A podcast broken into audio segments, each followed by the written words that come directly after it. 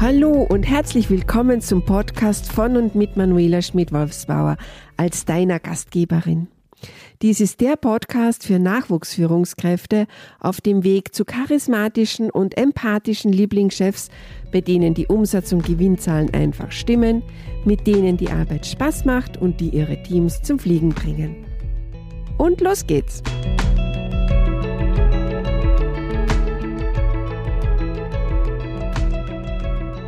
Herzlich willkommen zur heutigen Podcast-Folge zum Thema Ziele. Das Jahr 2023 ist doch schon ein paar Tage alt. Jetzt bin ich neugierig. Hast du dir ein paar Ziele vorgenommen? Hast du sie auch schon wieder über Bord geworfen? Oder willst du sie umsetzen? Für mich ist das neue Jahr immer ein Start für neue Möglichkeiten. So ein Jahreswechsel ist Grund zum Reflektieren, zum Sortieren, zum Neuausrichten. In Deutschland dreht sich alles um die Arbeit und die Familie ordnet sich dem unter. Meist schaukeln die Frauen und Mütter die Organisation der Familie, des Haushalts, der Kinder, kümmern sich um die Eltern, wuppen einfach den Alltag. Oh ja, folgendes habe ich dazu unlängst gelesen und musste wirklich schmunzeln, weil der Aufwand für diese Tätigkeiten schlicht und einfach unterschätzt werden. Es durfte sich Frau folgende Aussage anhören. Du bist den ganzen Tag zu Hause und schaffst es nicht einmal, das Haus in Ordnung zu halten? Was wäre, wenn sie dann mit folgender Gegenfrage antworten würde? Und du bist den ganzen Tag arbeiten. Wieso sind wir dann nicht reich? Vor allem, wenn es sich dabei um eine Führungskraft oder den Big Boss eines Unternehmens handeln würde. Dann ist irgendwo der Hase im Pfeffer begraben wenn die Geschäftsergebnisse nicht den gigantischen Arbeitsaufwand rechtfertigen. Es wird gearbeitet bis zum Umfallen. 60 bis 80 Stunden Wochen sind keine Seltenheit. Darum heute mein Plädoyer für ein passendes, ausgewogenes Augenmaß zwischen Arbeit und Freizeit. Sonst geht die mentale Gesundheit der Führungskräfte und vor allem der Geschäftsführenden flöten. Die Beziehungen kommen in Schieflage. Der Stress übernimmt das Kommando. Das führt zu Magenschmerzen, verspannten Nacken, schlaflosen Nächten, Burnout. Dürfen Geschäftsführende eigentlich zeigen, dass sie am Ende sind? Am Ende ihrer Kraft? Wenn zum Beispiel in einem kleinen Unternehmen gleich zwei Mitarbeitende im Urlaub sind und die beiden anderen zeitlich an Corona oder einem grippalen Infekt erkranken. Jetzt im Winter kommt es nicht so unhäufig vor. Ist es dann okay, wenn dann der Captain der Firma an seine Grenzen kommt? Wenn man den Job von fünf Vollzeitkräften versucht, ganz alleine zu wuppen? Oder darf mal ein Chef oder Chefin auch mal Land unterhaben? Dürfen Mitarbeitende merken, dass es einem nicht so gut geht? Oder muss man immer funktionieren? Einfach nur funktionieren. So ein Jahreswechsel hat den Duft von Neubeginn. Das alte Jahr ist abgeschlossen, das neue beginnt mit neuen Möglichkeiten, neuen Chancen, neuen Zielen. Jetzt habe ich mich gefragt, nur einmal ganz hypothetisch angenommen, wie würde es sich anfühlen, wenn mehr Zeit vorhanden wäre?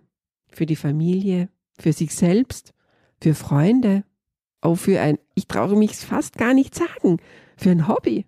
Wenn es im Job leicht von der Hand gehen würde, wenn es hier in Deutschland ähnlich wie in Dänemark gehandhabt würde, wo der Job um die Familie organisiert wird und nicht umgekehrt. Wie wäre es, wenn du dir für den Jahreswechsel, für das neue Jahr ein paar Vorsätze vornehmen würdest? Wir lassen jetzt einmal die Budgetzahlen ganz außen vor. Keine Kennzahlen, keine Umsatz- oder Gewinnvorgaben, sondern zum Beispiel weniger Zeit im Büro, dafür mehr Zeit mit der Familie, mit Freunden, mit dem Hobby Heute geht es nicht um unrealistische Neujahrsvorsätze, sondern um ganz kleine Schritte, um einige Tage mehr Urlaub, ohne Telefonate, ohne Handy. Mehr Freizeit statt einer 80-Stunden-Woche vielleicht nur noch 60 Stunden arbeiten? Albert Einstein sagte einmal, wenn du ein glückliches Leben führen willst, konzentriere dich auf ein Ziel, nicht auf Menschen oder Gegenstände. Wenn dir klar ist, welches Ziel du verfolgst, dann fällt es dir viel leichter, auf Kurs zu bleiben. Dein Kopf bleibt frei für die wirklich wichtigen Dinge im Leben. Mir ist bewusst, dass es vielen Leadern, vielen Führungskräften wirklich nicht leicht fällt, aus dem täglichen Hamsterrad herauszuspringen. Es ist unheimlich schwierig. Daher möchte ich dir als heutige Vitaminspritze folgenden Satz für die restlichen 665 Jahre des Jahres ans Herz legen. Und zwar der lautet, wie könnte es funktionieren? Wie könnte es funktionieren, dass du weniger Stunden für deinen Job pro Woche arbeitest? Wie könnte es funktionieren, dass du mehr Pausenzeiten einplanst? Wie könnte es funktionieren, dass du mehr Zeit mit deinem Partner, deiner Partnerin verbringst? Wie könnte es funktionieren, dass du deinen Mitarbeitenden vertraust? Wie könnte es funktionieren, dass du trotz hohem Leistungsanspruch und hoher Leistungsbereitschaft auch auf deine Gesundheit achtest? Wie könnte es funktionieren, dass dein Projekt mit weniger Arbeitsaufwand tolle Ergebnisse erzielt? Wie könnte es funktionieren, dass Punkt, Punkt, Punkt. Setze hier einen beliebigen Satz ein, der ein erstrebenswertes Ziel für dich sein könnte. Manchmal funktioniert es und du findest Antworten ganz alleine für dich. Manchmal braucht man externe Unterstützung, um Lösungen zu finden. Und manchmal darf es einfach sehr kreativ auch zugehen. Daher heute meine Einladung an dich.